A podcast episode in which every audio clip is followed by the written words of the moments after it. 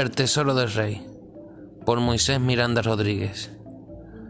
Porque cuando lo pierdes todo injustamente, tienes dos opciones, o luchar por justicia y por amor, o rendirte.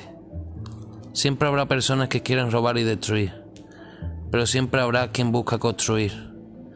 Todo se puso en contra del rey San, el cual siempre había buscado el bien de su familia y su pueblo, reinando con nobleza. Viéndose obligado de esta manera a sacar su esencia de rey poderoso para hacer justicia. ¿Tendrá éxito la causa de recuperar todo el rey San? Descúbrelo adentrándote en esta maravillosa aventura. Sin duda, no te arrepentirás.